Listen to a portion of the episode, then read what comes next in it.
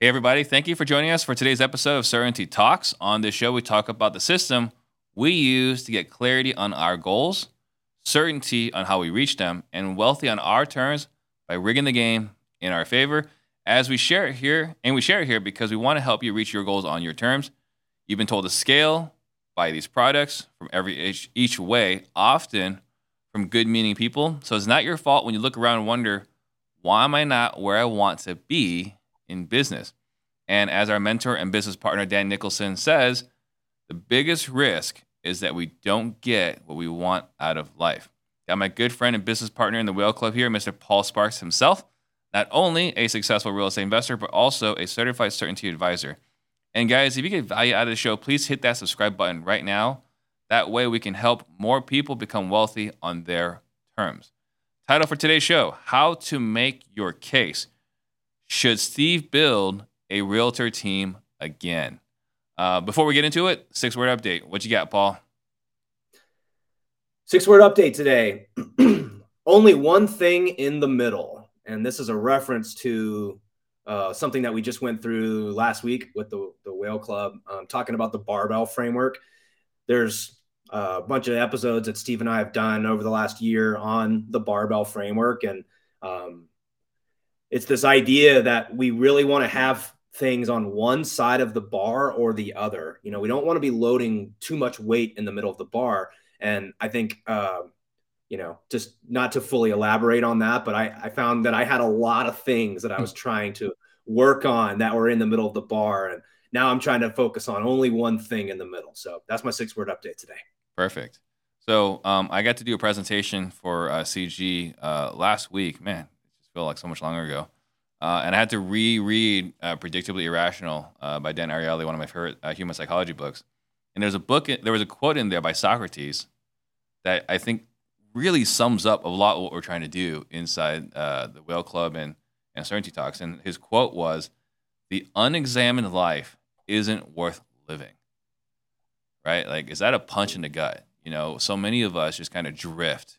We go with the flow. We follow. We do what we're told by everyone else. Here's the right way to do this. Here's the right way. You know, you got to get good grades, go get a good job, this and that. You know, go to college. Or, hey, if you're going to build a business, make sure you do this. Get, uh, you know, uh, hire an integrator, scale, and all these things, right? Um, and we're we're so constantly telling people how to run their business, how to live their lives, and we just kind of follow along, right? Because we want to be part of the tribe. Uh, mm-hmm. But when I reread that quote, the unexamined life isn't worth living. It just brought me back to all these conversations you and I have had uh, in Certainty Talks, Whale Club, and our and, and our conversations on Sundays. Mm-hmm. Yep. Yeah. So, and why do you, why do we not want to examine our life? Like, why, when we say the unexamined life is not worth living, um, why do you think we fall victim to that? Yeah, I mean, I think the reason why we go through this is because we've got a lot of skeletons in our closets that we don't really want to examine. You know, um, Darren Hardy is someone that uh, I've looked up to as a mentor for the longest time. And one of the things he talks about is the reason why we're always on our phones, you know, checking our social media, why we have to listen to music or Audible or whatever while we're driving, and we can't just drive in silence. It's because when we're silent or we're bored, it forces us to reflect. And when we reflect, we might not like what we hear, yeah. right? Uh, when we have to actually examine what's going on, it can be kind of scary. I mean, that's the reason why meditation is so powerful, right? But if you're if you're always bombarded with sounds and distractions, kind of drift, and and drifting is uh, is, is more comfortable. Well, and to to piggyback on that, it's more comfortable for sure. And we have a, a, a, a kind of like a framework or a quote that we always talk about in the Whale Club, and it was from a, a woman who was a actually a child psychologist. Her name was Virginia Satir. And she says, most prefer the certainty of misery to the misery of uncertainty. Mm-hmm. And wow, that hit me like a ton of bricks. What I think about, the best example I think about with that is, you know, it's that high school girlfriend that we all dated. Mm-hmm. That you knew that you probably should break this up. Like, it's not going anywhere. Mm. Um, but you stay in the relationship because it's just, even though it's not great, you know what to expect. Mm-hmm. And we, we, we asked ourselves, like, well, what's, it's so uncertain what's going to happen if we break it off, and I'm going to be alone, and maybe I won't find someone better, or all these mm. things that we tell ourselves. And we do the same thing in business, right? We do. We do. So yeah. Um, so yeah, I, I hope that resonates for everyone else that's, that's listening. Uh, so going back to the title of the show, right? Um, how to make a case to Steve build his realtor team again. So, you know, uh, we did Pardon the Disruption a couple of weeks ago, and there was a conversation about agent outreach, which is a trending topic, I want to say, for the last year and a half. Um, and that's a show we do with, you know, Eric Brewer, Leon Barnes, C J, R J, Jimmy Vreeland. Uh, and Eric mentioned, well, he also works with realtors because we already have the data, because we pulled a list. We've already skip traced the list. So we have actually what realtors want, motivated sellers, right? He's like, why don't we collaborate with them? To which I thought, why don't we collaborate mm-hmm. with them? Like, this is a, a brilliant idea. Um, but before I make any kind of commitments, I want to talk to Paul, right? Which is what we're doing here today. Uh, so, you know, just to preface this, I have talked to, you know, Matthew Potter, the host of P T D, got, got his input, uh, my title rep, uh, my best friend, and Eric. I actually called Eric directly, right? And to get everyone's perspective. But I didn't want to make any commitments or obligations before we actually make our case. And so we got Mister Paul Sparks, right? Uh, this is the guy who helps other people make their case. So before we even make any kind of commitments, any decisions, you know, plant our flag on the ground or name our puppy, I guess that's before we name our puppy. Mm-hmm. Let's go through this exercise. Let's make our case. Yeah. Well, and for those that are listening, Steve and I, this is this is live ammo here. Like, we're going to do this process, and we're probably going to, because Steve and I have spent a lot of time um, co- coordinating language, we have terms and things that we're not going to slow down to explain today. We're just going to go through the process of, this is how we solve problems. And again, some of this is going to sound like, I don't know what name the puppy means, or I don't know what the parenting frame is, or these different things, but we're going to show you how we use this with an actual problem. Mm-hmm. So this is going to be fun. Yeah. Um, so should Steve build a realtor team? Mm-hmm. Uh, and for those, we're, we're talking about the CASE framework. So let's define what that means. CASE is an acronym. That stands for what, Steve? Compile, analyze, strategize, execute. Yes. And so we always want to kind of go in that order, because Steve and I are people that are very susceptible to, ooh, I could do this thing and I could make more money doing it. Yep. So before we take off, we use this framework to kind of, well, let's start with the collect phase. Mm-hmm. So first question, like we always ask, is, is this even worth doing? Is this worth doing? And how does this align with our solvable problem? So, you know, as you've, again, I know your solvable problem, but talk to me a little bit, just like articulate that for those that are listening, what it is you're actually trying to get closer to. I mean, the close, the solvable problem, when we broke it down, really, it's just like twenty K a month. Like, we really don't need a whole bunch, right? Like, that's what's crazy. We don't need that much. So in the grand scheme of things, ninety percent of, pro- of listeners are probably in that twenty K a month, and we're all probably just as close, right, uh, to to getting there. Um, but, you know, taking a step further, the why, right, it's uh, having a wife that feels cherished, having kids that are um, well-adjusted and fulfilled, uh, being able to create millionaires within our organization, and uh, be able... This is the the big hairy one, right? This is the to be around uh, for my great grandkids. I can mentor them too, right? Not my grandkid, uh, not my grandkids, because that's like a given, right? As long as we don't do anything stupid, we should be there. But to be able to stick around and, and make an impact, lasting legacy, where we can even help our great grandkids. Yeah, that's great. And you know, you spent a lot of time working through being able to articulate that and being able to clearly explain what you're trying to accomplish mm-hmm. is, is critical, because I think we can all agree, and you say this in the intro, the biggest risk that we all face is not getting what we want out of life. Right. And so we want to make sure all of our decisions are getting us closer to what we're trying to accomplish without chasing more and more and more. Because again, all of us would agree that all the money in the world would be for nothing if we didn't have this, you know, these other things, mm-hmm. the cherished life, well-adjusted and fulfilled kids, being able to make an impact on your organization, being, you know, your health and your happiness. Yeah. So we've got to evaluate these decisions in reference to those other things. So the question really is here, should you build this realtor team? So you tell me, what are the things that we need to consider in terms of impact to the other? Because of course you could make more money. Could you make more money doing this? Hmm. I guess, is that a yes or a no? I mean, that's an easy yes. Okay. So yeah. we can make more money doing this, but how does this impact other things? Or so, does it? So it impacts things in two ways, right? Let's just qualify this. If, if this goes as planned, right? Because nothing goes exactly as planned. If this goes as planned, uh, you know, I'm really fortunate to have an ecosystem where this actually feeds multiple avenues, right? Um, I'm at Real, right? Real Brokerage, which is an M L M. So we are financially incentivized to recruit, right? So it, it brings in more money there. We own a title company. And we bring in more realtors and we give them the data and we say, you need uh, to use our title company. It feeds the title company. We're giving the realtors data from our wholesale company, right? So if you're using the data from our wholesale company, guess what?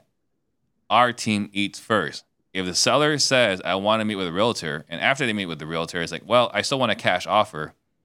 You're only bringing in one cash offer, and it's ours, right? Uh, and then anything they list, because I'm a licensed realtor, they're going to pay me at least fifty percent referral fee, right? So like, so the answer to the money part or the upside part, the answer is yes, and I think it has a good amount of upside. The fear, right, how does this impact us? Is, you know, what was it? Every decision has an infinite number of trade-offs. Mm-hmm. What is it going to cost us, right? Cost us as far as focus, attention, you know, wh- where will this hurt us? Parenting frame. Where will this hurt us that we're not aware of yet? That's where th- that you're talking about, you know, will this impact other businesses? It'll absolutely impact other businesses. How will it hurt us are, are the areas I'm not quite... quite clear on. Well, let's break that in, apart then, and we'll use the barbell to mm-hmm. sort of articulate that. What do you have right now on the reliable side of your barbell? And how close really are, because because ideally we want to get this twenty thousand a month mm-hmm. from the reliable side. Right. So I guess my question is like, well, how close are we to that? Uh, on the active side, it's not reliable whatsoever. All right. Um, we have uh, we have peaks and valleys. So it is not reliable. I would say, if you look at all the pieces, the most reliable uh, are the two pieces. The most reliable are actually, actually, there's three pieces. Uh, the title company is fairly consistent. That's ten to twenty K a month, month in, month out, right? Uh, the uh, uh, the education business, right? Uh, as far as profits. That's anywhere from twenty to forty K a month, right, in profits. Um, and then Real, it's reliable, but it's not great. It's like three thousand dollars a month, right? Yeah. Um, so that's the business side. Um, but then you look at the personal side, right? Because, you know, over the years, we've acquired some properties. Um, so I think we're at five K a month in passive cash flow, like after property managers paid and everything. Actually, I think I take that back. It's closer to six. I always forget um, that we have fractional ownership in an apartment complex. So about six K a month in passive. So title company, ten to twenty K, education, twenty to forty K, personal six K. Yeah. So fair enough, or fair to say, like on the low end, you're at what, like thirty-six thousand a month. So like you've exceeded your, well, that's those companies. But on the grand scheme of things, if you look at, you know, the the, the active side, I would say if you add it all together, you know, because we have ebbs and flows between all of them. Uh, we have the uh, the wholesale company on any given month, right? It's either negative ten or one hundred, like any given month. So that's unreliable. And then we do have a component for a holding company for all the companies, and we have pretty significant payroll there, right? So, you know, uh, running the the wholesale, not the wholesale, the, the, the media side, that takes a, a pretty healthy chunk. Uh, and then, yeah. you know, the space and everything else. So that's what I'm saying. Like, I would not, if you take the hold of the whole thing, um, it is not reliable uh, uh, by the, our traditional means of, if I go take a break, vacation for three months, it's just going to be like still flowing. I would not consider this to be reliable. Sure. But fair to say that the title company. Title company is reliable. First- the personal investments that you have, mm. those are fairly on autopilot at this point. Like yes. It's highly predictable and reliable. Yes. We also have the education, mm-hmm. which um, is also fairly predictable and reliable yeah. from what you're saying. Uh, the floor is a lot, is predictable and reliable. Gotcha. Right. Gotcha. Gotcha. Yeah. And because you have designed that business as like a continuity business, mm-hmm. meaning people pay you every month. It's right. highly predictable. Be- yes. Similar to similar to a rental property, it's highly predictable. Yes. Um, great. And I think I actually just want to mention something. Last week, you and I were both at Collective Genius, and I heard uh, Jack Bosch, I know you are in business with, and some other ventures and things. Yeah. He described the solvable problem in the in the barbell in a in a slightly different analogy, because he's a German guy. Mm-hmm. He described it as like, you know, the castle with the moat. You know, and it's it's like the the reliable stuff is the stuff that goes inside the castle. You want to build these walls up as high as you possibly can. You want to dig this moat around so absolutely nothing can touch it. It goes into the vault. It goes into the castle. Like, it's in there. It's in the bank. We don't touch it. It's mm-hmm. the reliable stuff. Right. Exactly. So so you've got, from what you're telling me here, what you need on the reliable side. Yes. Okay.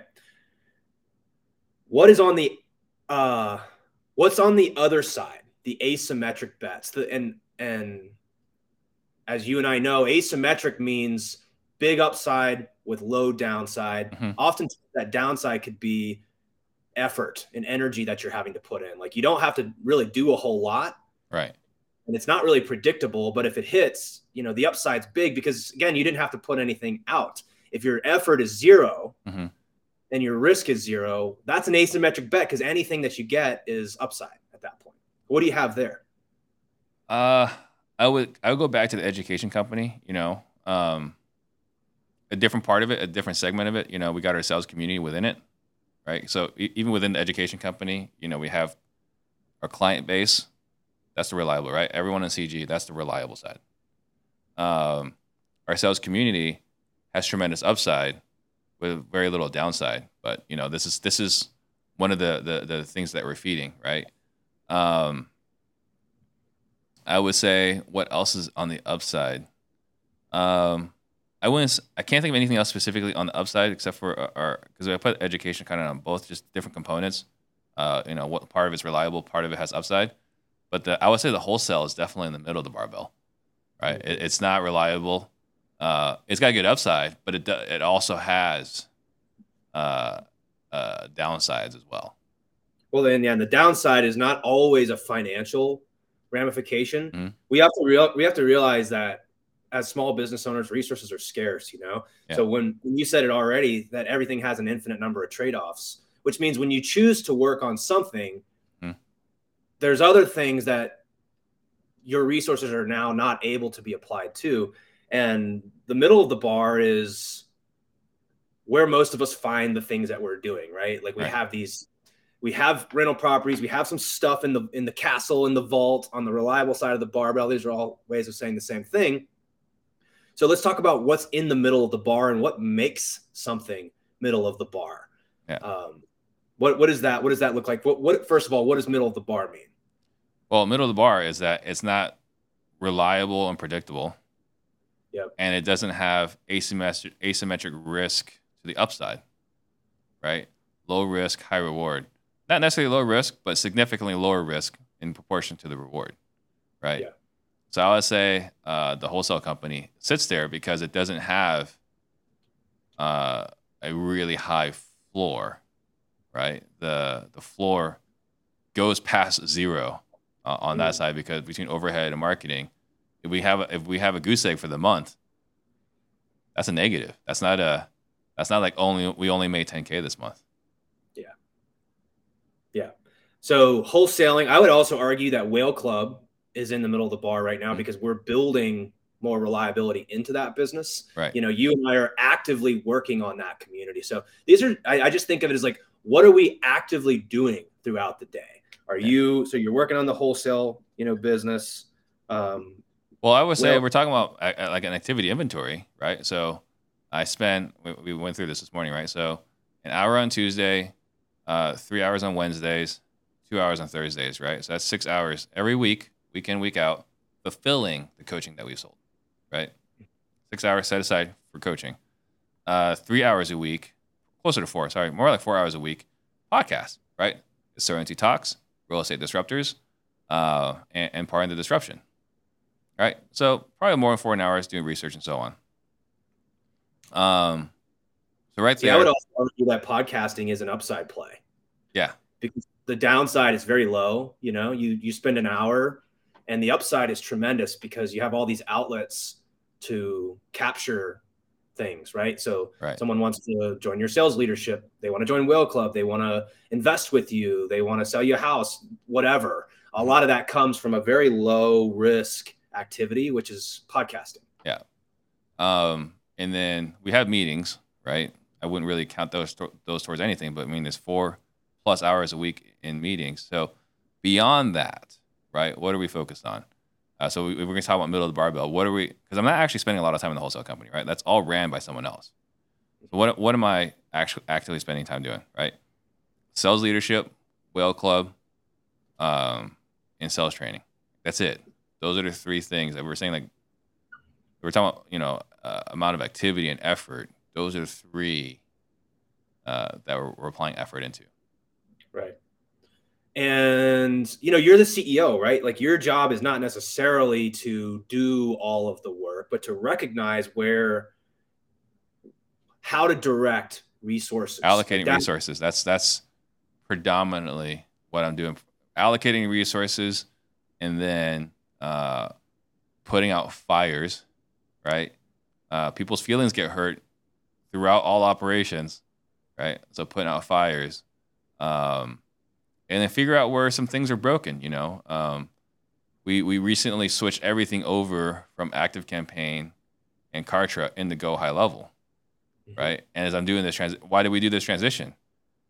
Sales, the sales guys on our education side were set up for failure because there was no accountability piece inside of uh, ActiveCampaign. So we had to switch C R Ms.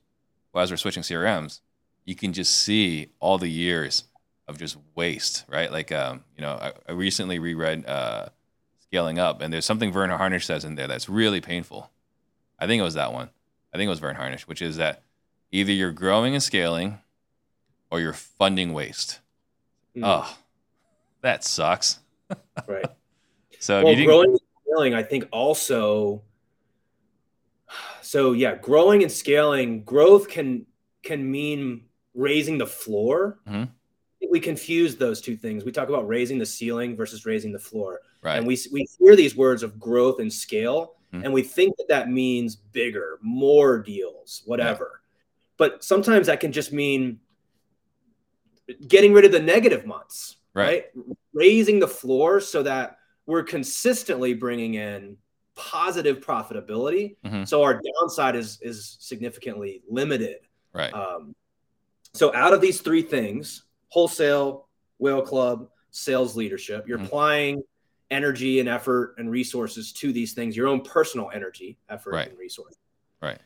So if we add this And and ideally, uh, my my six word update for the day was only one thing in the middle. You know, you yep. and I just have a tendency. We're always going to have that tendency, I think, mm-hmm. to just want to take on more. Mm-hmm. You know, um, we see this opportunity, we want it, and so we go for it. So you know, we know that we have to be cognizant of too many things in the middle of the bar. Sure. So, do you feel like now is a is the appropriate time to add something else into the middle of the bar? Uh, plainly, no. The answer is no. I'm going to qualify it, but well, plainly. so so so what we need to do then is yeah. we can't put it in the middle of the bar. Yeah. Not right now. Right. It either needs to be an asymmetric bet, or we need to figure out what what does that look like to make it reliable fairly quickly. Who yeah. is that person? You know, it's the Ben Hardy thing. Who, not how. Right. Um, it doesn't have to be you. That's oh, it's absolutely not going to be me. I mean, I already I already knew that. No matter what I do, it will never be me uh, leading a venture. So, uh, right. yeah, for me, most of my energy is going to be in either podcasting or, or the sales training, right? Like those are the things that give me energy, right? Uh, like Whale Club, jumping on those calls, right? Watching people win. Like you sent me a testimonial yesterday uh, by one of our members, right? Like he had an emotional reaction to the call yesterday. Like that's awesome, right? Mm-hmm. Like that is what fuels me. That's what gives me energy. So I would say between uh, fulfilling coaching uh, and podcasting, these are the things that give me energy. So that's where most of my resources or most of my time is going to be spent. So yeah, any new venture we do, it'll, it won't be me leading it unless it's something that's got so much upside and requires little Im- involvement from other people. But I already know because I've built brokerage. I've built a large realtor team. It will one hundred percent not be me because I will want to burn it after a week. Right. Sure. So it will not be me spending uh, effort on this. So then how do we create, uh, anytime we do something new, mm-hmm. it can't be reliable. Now you've done this before. So yeah. we do have some data that actually you don't really like this business. Mm-hmm.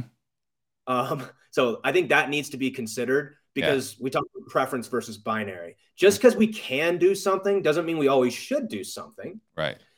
So the question is, how do we keep this asymmetric to the upside? Well, if we already knew from from day one that if we were going to do this, it'd be a matter of who, not how, right? Mm-hmm. Anytime I was like, hey, I've got this idea. It's got to be who, not how. Um, there's another crazy idea we can talk about some other time, right? But if it requires effort from me, more than an hour and a half of effort, a week of effort from me, it's going to be a no. Like we already have enough things going on.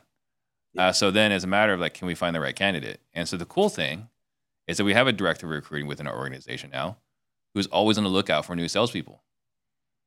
And as we have a, on the lookout for new salespeople, we have a candidate who doesn't work for our dispo side, but she's had a lot of experience recruiting realtors, managing realtors, and she's been in the wholesale game. Right? So I was like, and she's a persuader, right? Uh, which is a decent enough profile on the predictive index to manage salespeople. So we're looking at this, and I don't know if she's the one, but if she is the one, she's going to be in charge of running it, and we'll allocate some resources towards it. It'll right. definitely not be me. I already knew that going in. Right. Well, and and so we just want to make sure that if we're if you're going to do this thing, that it's just not costing you resources that additional resources, right? Yeah. We if we can reallocate unused resources to something that can get us asymm- asymmetric, asymmetric bets to the upside. Mm-hmm. There's only so many times I can say that yeah. phrase. And we'll, well but having screwed up so many times, you know, actually someone pulled me aside. It's like, how do you continue to give like all these like rock star presentations at C G, which is like an incredible compliment, right? Like, well, because I have really made a lot of like explosive mistakes in my career, and we get a chance to learn from all of them, right? So what do I know now? A is always gonna be ten times harder, right? So I know this is gonna take resources from our C F O, right? Because there's gonna be one more set of books she's gonna have to manage, right? Uh, there's gonna be one more. We're gonna have to spend some more time uh, inside the you know Sky Slope and and and the internal database, right, for managing realtors. That's going to happen. Um, this person's going to have to be in our leadership meeting, right? Because we're going to have to bring in another leader. And we already have a leadership team of myself, um, Larry, Jaden, Summer, and Elias. That's five people already in our leadership meeting. We're going to bring in a six. Right now, our leadership meetings are supposed to be ninety minutes. Usually run about an hour forty-five. So there's going to be some more time. It's going to lengthen our leadership meetings.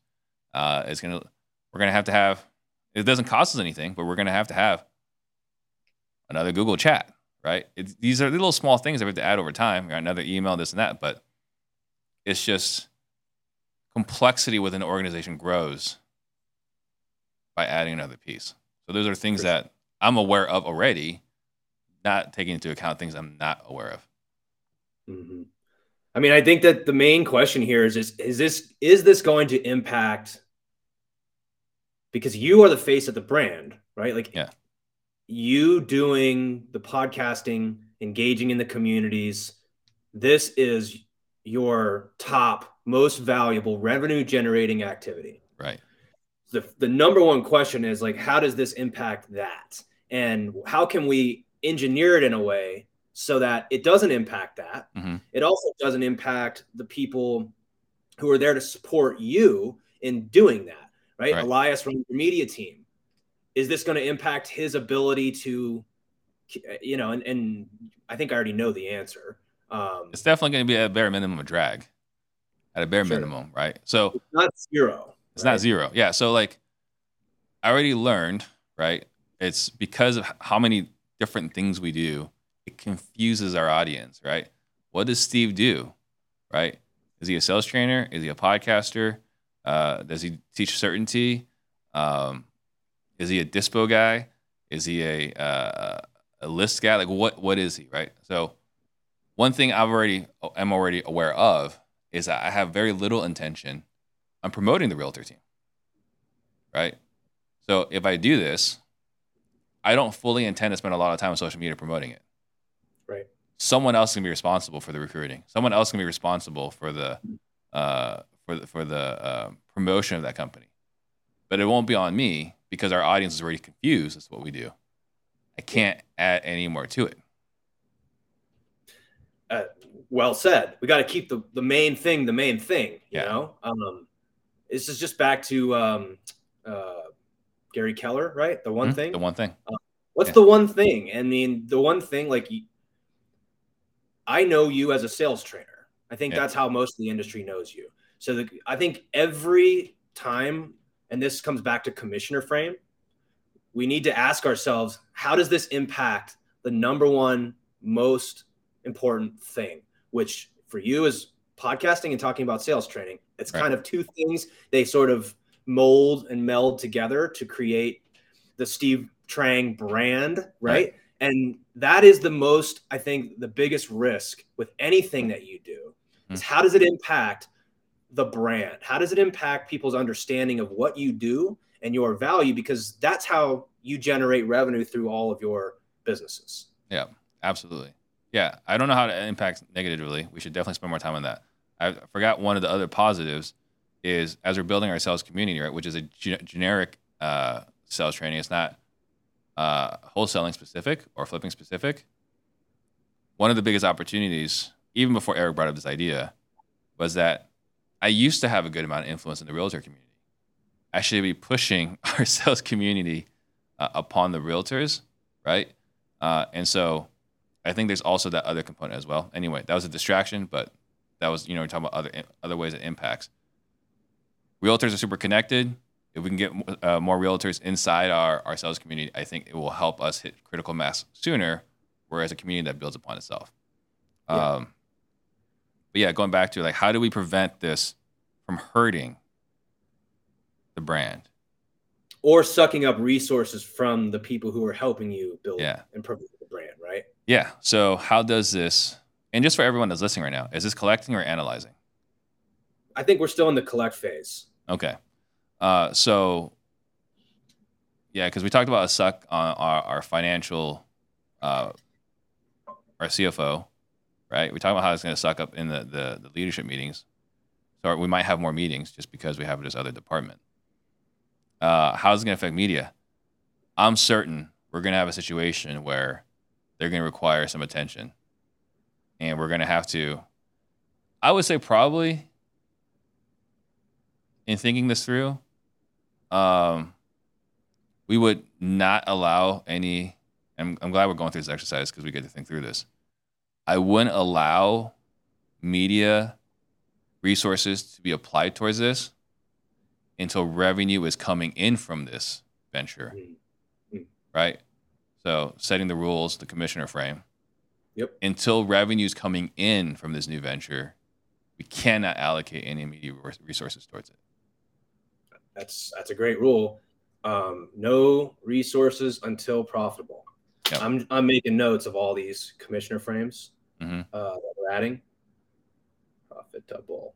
By the way, compiling sucks. That's how you create asymmetry, right? Like the way that it stays on the asymmetric side is is by having a big upside with a low downside. What does mm-hmm. it mean to re- to reduce downside? It means that it doesn't impact the rest of the business. Mm-hmm. It's not taking resources from these businesses. It can stand alone. And until we've got a preponderance of data to mm-hmm. support that this is a profitable thing to do, it's okay to take a micro step. Yeah. And we'll come back to that. Um, let's talk about the four frames real quick. And mm-hmm. again, I'm not even going to slow down to explain this. We're just going to go through it. Go back and listen to our old podcast if you want to learn more about using this, the four lenses. Yeah. Well, I have um, it right here also, you know, just on my laptop, my desktop cover. So yep. I'm looking at it over here. So is it a revenue generator? Clearly. Yeah. Is it a, is it a time savings? No, we are definitely not saving time with this. We're compressing time, but we're not saving time. And is that's an if. The compressing time is an if. So I think that there's certain things that we can do to make sure that this is a time savings. I think it comes down to is there's also, a, you know, and I don't know the person that you're considering for this role, but it it's going to require the right person that, oh, that can one hundred percent. Be autonomous. A hundred percent requires the right person. So we would not start this venture. Like even if we wanted to do this, just like I have, you know, we have right now on the shelf, right? Starting a hedge fund. Right? That's on the shelf right now until the right guy is ready. And we have the right guy. He's just not mentally ready. Right? But once he's ready, he and Potter are going to be running the hedge fund. Right? So, uh, so yes, definitely this is an idea that we, we're, we're seeing if we like the idea. But even if we love the idea, we are definitely not leaving the dock until we have the right captain. Yeah, yeah. So... we're going to do everything that we can at the beginning to make sure that the time is very minimal, right? Yeah. If we do this, it has to be on our terms and no resources until profitable. It can impact the one thing. Mm-hmm. And Steve can't spend more than an hour and a half a week on anything new that is an upside play. So we got those down. Cost savings. How does this save you cost? Um. Does reusing data count as a saving cost? I start thinking more and more, yes. Because like, um, it's sort of like, I'm trying to think of a good analogy here. You know, if you, I'm just an engineer, so I'm just going to say it how I think of it. Like if you've got a, if you got a production system, you know, you're manufacturing something and the scrap that is created from that process can be repurposed and used for something additional.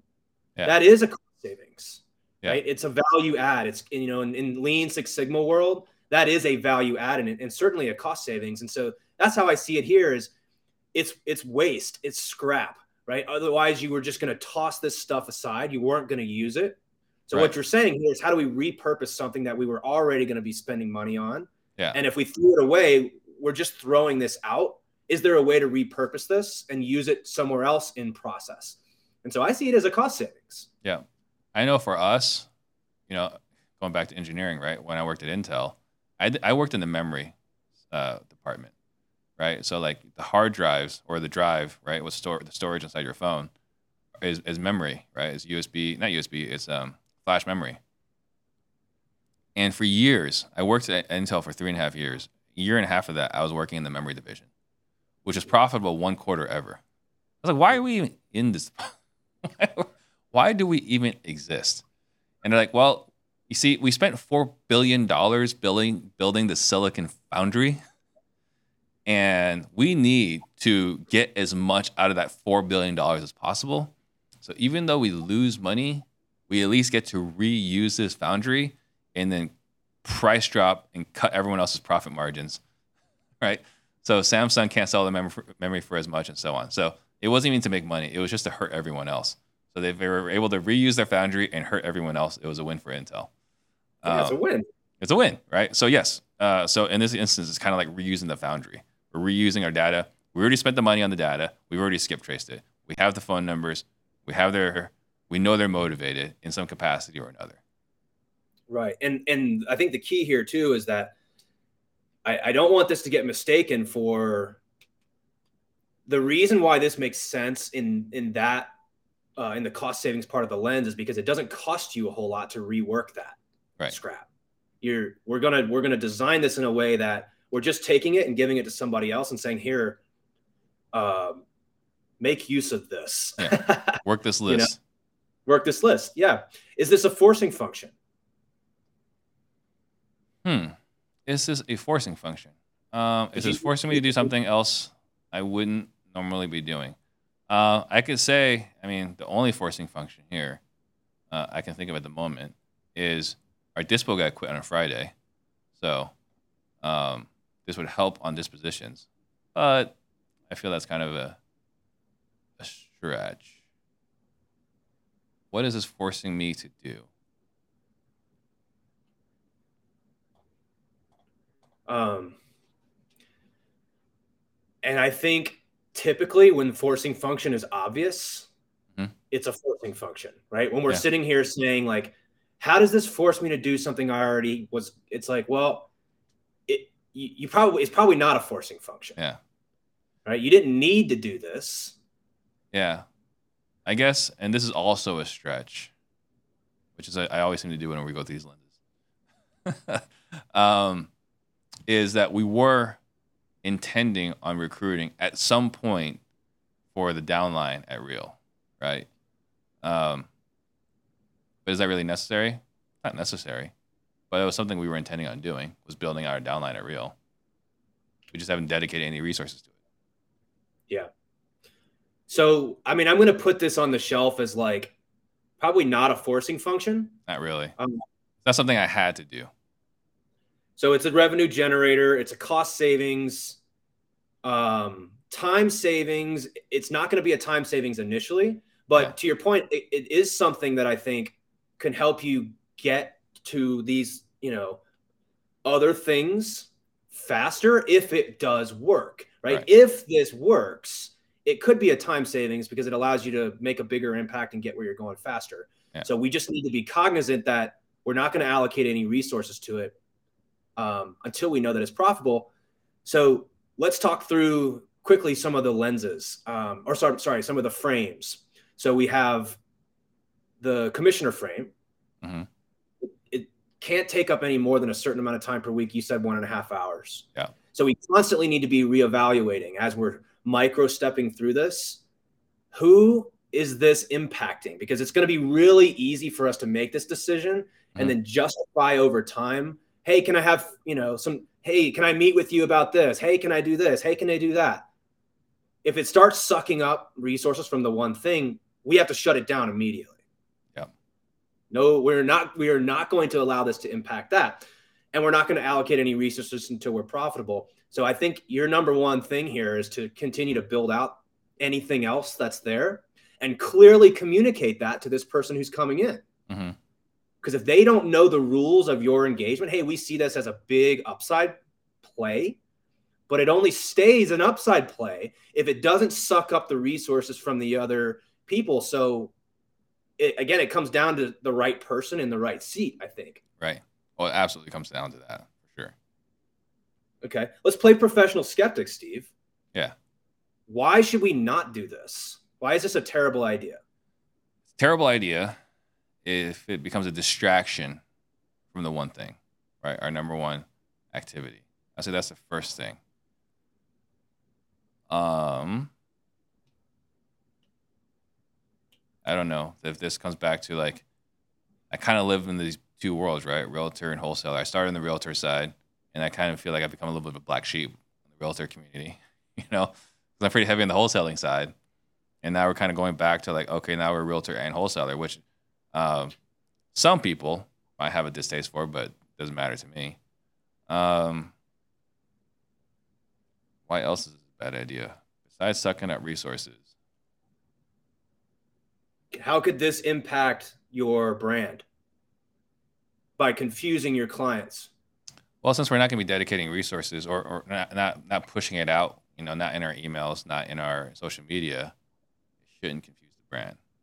Right.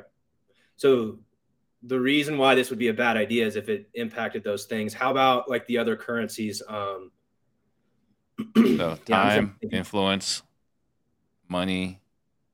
Um, I think money is a positive here. Energy, we already said, you know, an hour and a half, uh, a week.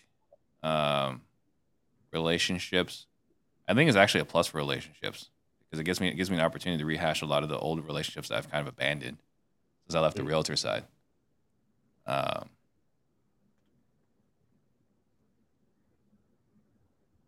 why else should we not do this?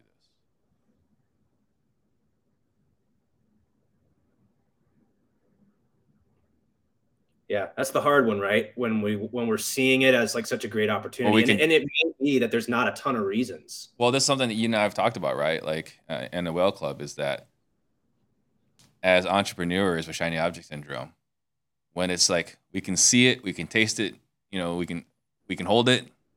It's really hard for us to see the downside when it's this close. Uh, there are downsides. There's absolutely downsides, but it's hard, and I think that's one of the.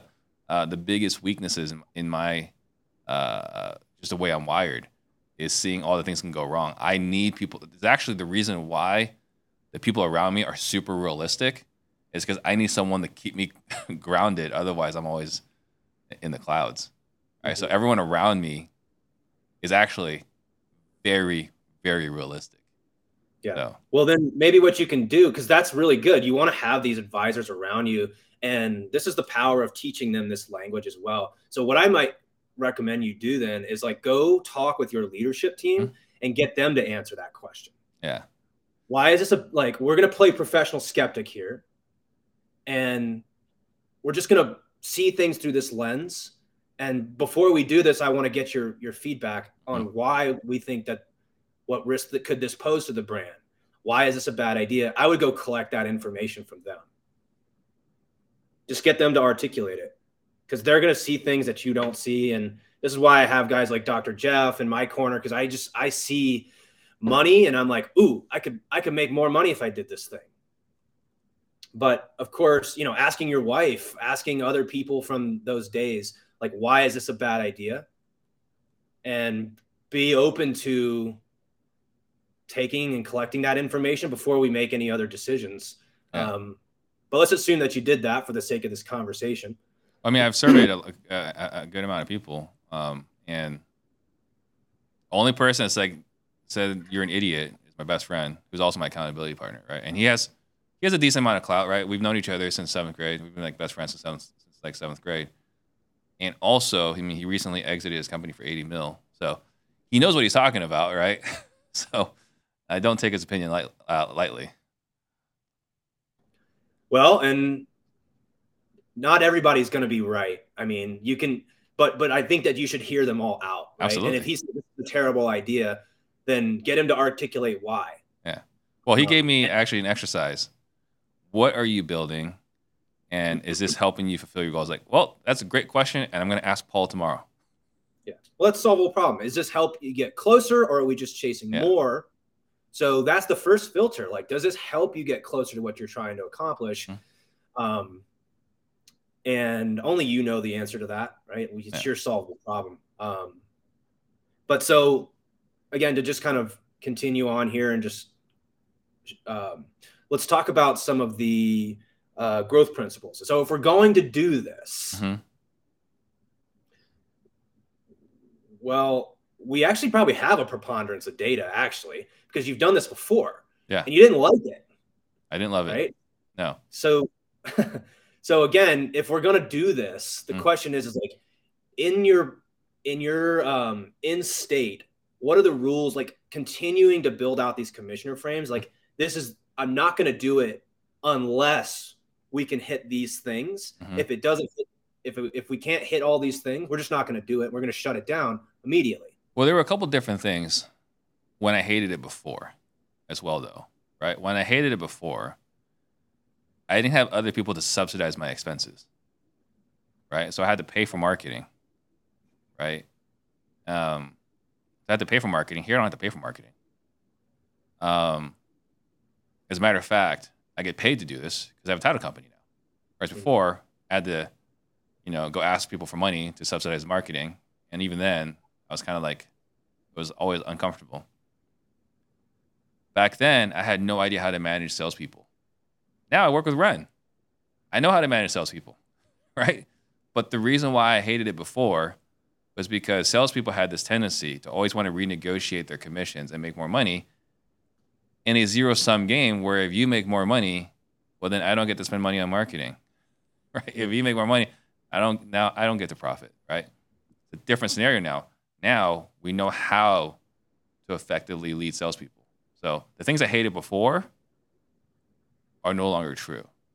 Mm-hmm. Or the two of the things I hated before are no longer true. Yeah. Yeah.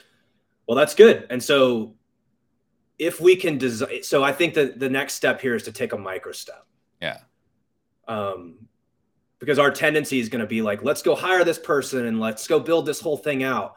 But until we know that we can satisfy all these points on the commissioner frame, mm-hmm. Uh, and, and we kind of also, we glossed over, we didn't really hit parenting frame. Like, how do we prevent this from happening? But that's relevant, I think, right now. How do we prevent ourselves from overbuilding too quickly and getting ourselves into a situation where if we do this thing, it's not that we're recapturing unused resources and reallocating it to this. That would actually be a really good thing. Mm-hmm. It's like, now it starts taking up resources from the areas that are your number one thing. So what is the micro step here, Steve? Uh, I think interview this candidate, because we already interviewed her for another seat. It didn't work, you know, uh, for her. Uh, she wanted a base. Um, so I think the micro step is to interview her, share this idea with her, and if she's on board, have her watch this episode. Mm. Right? Like, hey, here's what you're walking into. I don't think we can document any better if here's what you're walking into than this candid dialogue we just had. So right. I think uh, interview her, see if she's interested, uh, have her watch this episode. And then I think she's heard all the negative things and my uh, my free thoughts. There, there wasn't anything held back. And from there, I think that's probably the, the, the, the first micro step. After that, if she's on board with commission only, then... Um, I don't know. I mean, I, I want to say, like, let her rip, right? All right. Like, what, what I would say, Steve, is you probably need to define the boundaries of what success looks like and how long you're willing to do it for. Yeah. So, for example, like, you're being hired for, and again, this is why hyper honesty is is actually much better in the long run. Yeah. Not sugarcoating it. You're saying, like, we're trying this for three months. Mm-hmm.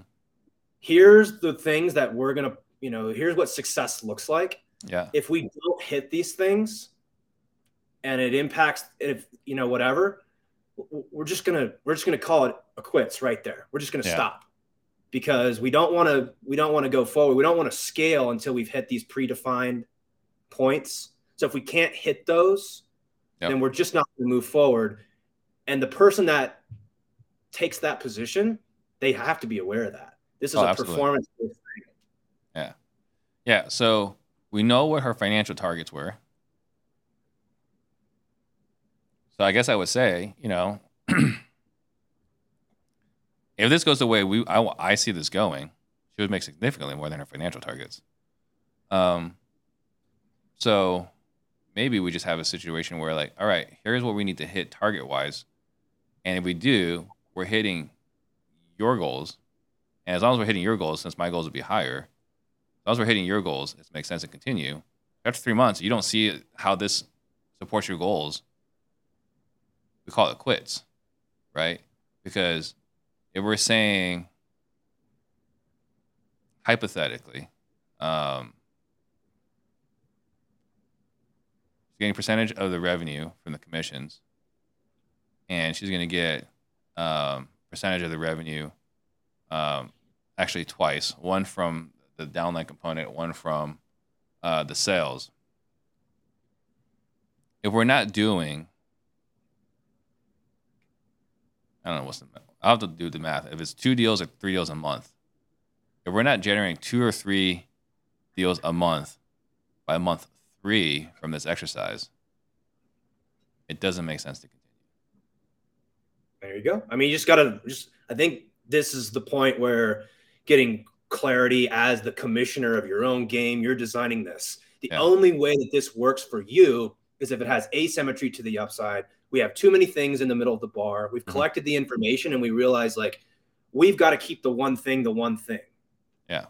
It, it's got to, it, it can't impact these other areas, but we do have an opportunity to like recapture some wasted resources and reallocate it to a revenue generating opportunity. But we just have to be cognizant of the other risks here. Mm-hmm. Um, so I think with a well-designed micro step here, your next, this next step is critical, right? Because if you're hiring somebody who ends up not understanding the rules of the game and they don't understand that this could be over in three months if we don't hit certain things, well, we're just not going to, you know, this is not a, this is not a permanent thing. This is a test. And yeah. I think that's where a lot of, I made that mistake a lot of times by just saying, we're going to do this thing, except I just didn't define, I didn't define success. I didn't define an endpoint. We're going to do this until this, and then we're going to reevaluate. Yeah. And if we don't hit certain things, it's just not worth pursuing. And that's okay too. Um, but that's, I think where you, where you are right now. Yeah. I think that's a great micro step.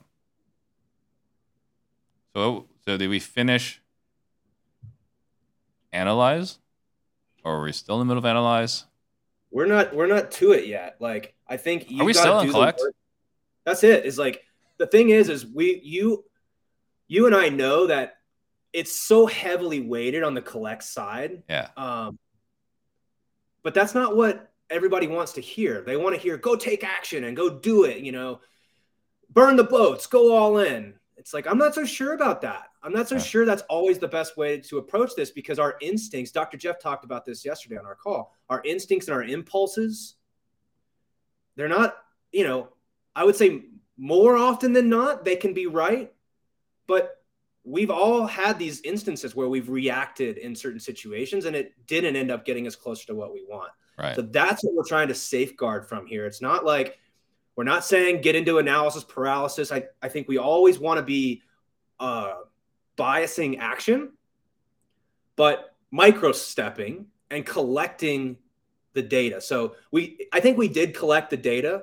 We looked at it, we analyzed it, and we said, okay, here's the step, the strategy. This is the micro-step we're going to go take. Let's go execute on that, mm-hmm. and then we'll bring it back through case. But you still have some work to define success in that role, define exactly what you're looking for, define your commissioner frame stuff. I would go seek out the professional skeptic frame from all of your team, get them to tell you why they think this is a bad idea, because you might find something that you hadn't considered. Right. Um, and once we do all that, we'll get some information back, and it'll allow us to then run through this again, knowing what we know now, should we continue, right? Which is the investor frame. Yeah. Absolutely. Perfect. I think that's a good place to wrap up here. Uh, and then, yeah, uh, when I do have this interview, and if it makes sense to move forward, we'll have an update, or we'll have a longer update. If, if, if it doesn't go the way we want it to go, we'll have a really short update. Right. Well, and, and again, remember that this can't take resources from the main thing. Right. So it's like, we have to make sure that we're, we're kind of fitting it in here. So yeah, I'm eager to hear, go do these things, come back. Let's see, let's see if we can, like, you know, rehash this once we've done it. Yeah. And, uh, you know, if you're listening to this, like, this is the process that we go through. I, I take people through, uh, on our certainty strategy sessions, which I'm doing. You can go to real estate certainty dot com. If you want to go through the same process I just did with Steve, you've got a big decision that you're looking to make, or a big challenge in your business. You're not sure what you're, what you should do. If you want to schedule some time, I can walk you through this process of asking these questions in, a, in an order that can help you think through this um, without just reacting based on our impulses and our instincts. Because as we know, they don't always serve us. Sometimes we get it right, but sometimes we end up making a mess and getting further away from what we want. And not just making going the wrong way, but going the wrong way fast. Right. And then it takes longer to get back. The time it takes, the time, the amount of time it took for us to go off track is significantly smaller than the time it takes us to get back on track. Right. Right. Yeah, it's more important to be heading in the right direction than going fast. Yeah. So cool. Uh, we'll wrap up here. I hope you guys got a ton of value. Hopefully this kind of cl- adds some clarity as to what we talk about on Certainty Talks, you know, trying to get what you want, when you want it, on your terms. Uh, this is uh, really helpful for me and gave me some more clarity. Uh, and I think, you know, Paul might question why he's a business partner with me right now. But beyond that, I uh, hope you guys really, again, really enjoyed it, got a lot of value, and we'll see you guys next week. Bye, everyone.